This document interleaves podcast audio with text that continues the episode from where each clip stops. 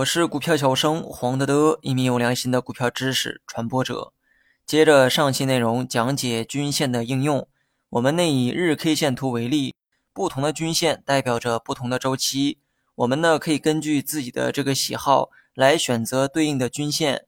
比如说做短线，你可以参考五日、十日均线；中线可以参考二十三十均线；长线呢可以参考六十九十均线等等。那么以上这些内容呢都很好理解，但是聪明的网友也提出了一个疑问：如果观察的是周 K 线图该怎么办？月 K 线图又该怎么办？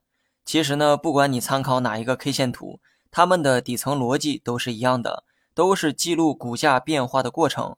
比如过去十年 A 股票从一块钱涨到了十块钱，这个过程无论你去看日 K 线还是周 K 线，结果呢都是一样的。股价都是从一块涨到了十块，当然看月 K 线也是如此哈。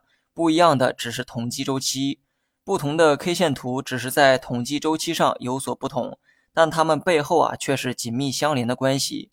因为一个月有四周，一周有五个交易日，所以一根月 K 线等于四根周 K 线，一根周 K 线等于五根日 K 线。把这种关系啊套用到均线也是一样的道理。不信，我就给你举个例子看看。如果同为日 K 线图，不同均线的关系呢，很容易搞清楚。比如说五日均线和三十日均线，你很清楚这两条均线只是统计的周期不同，一个呢是以五天为一周期，一个呢是以三十天为一周期。但如果我问你三十日均线和五周均线的关系，估计呢你一时半会儿也想不出答案。其实呢，二者啊是近乎相同的关系。一周有五个交易日，三十天就代表有六周时间。回到周 K 线图，有没有一条均线是以六周为计算周期的呢？有，答案是六周均线。不过六周均线啊不太常用，一般软件呢不会显示这种周期的均线。但是你可以找到与它相近的周期，也就是五周均线。所以三十均线的走势会和五周均线高度相似，因为二者的计算周期啊非常接近。如果你习惯参考三十日均线，其实呢，参考周 K 线图中的五周均线也是同样的道理，没有什么本质上的区别。二者的计算周期啊大致相同。继续按照刚才的这个思路看一看其他的均线，比如说六十日均线，一周五天，六十天就等于十二个周。然后呢，再回到周 K 线图，与其对应的就应该是十二周均线。但是这个周期的均线呢，同样是不常用。常用的均线当中，十周均线最为接近，所以六十日均线的这个走势大概等于十周均线的走势。你参考任何一个啊都可以。你会发现日 K 线和周 K 线是五倍的关系，也就是一周等于五天。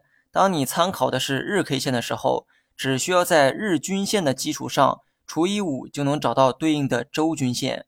比如说以三十日均线为例，把三十除以五就等于六。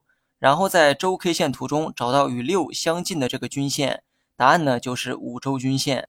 那么同样的道理，周 K 线和月 K 线也有倍数的关系，二者大概是四倍关系，即一个月等于四个周。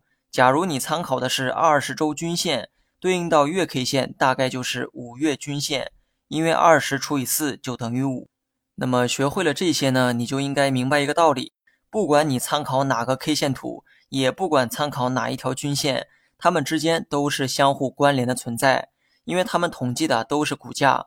既然追踪的目标是一样的，说明过程即便再复杂，结果的指向必然相同。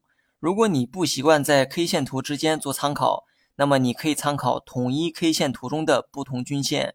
如果你不愿意参考乱七八糟的均线，那么你可以直接参考不同的 K 线图。根据多数人的这个习惯。日 K 线图适合参考短线走势，周 K 线图适合中线，那么月 K 线图自然是长线。你可以根据自己的操作周期来参考对应的 K 线图。好了，本期节目就到这里，详细内容你也可以在节目下方查看文字稿件。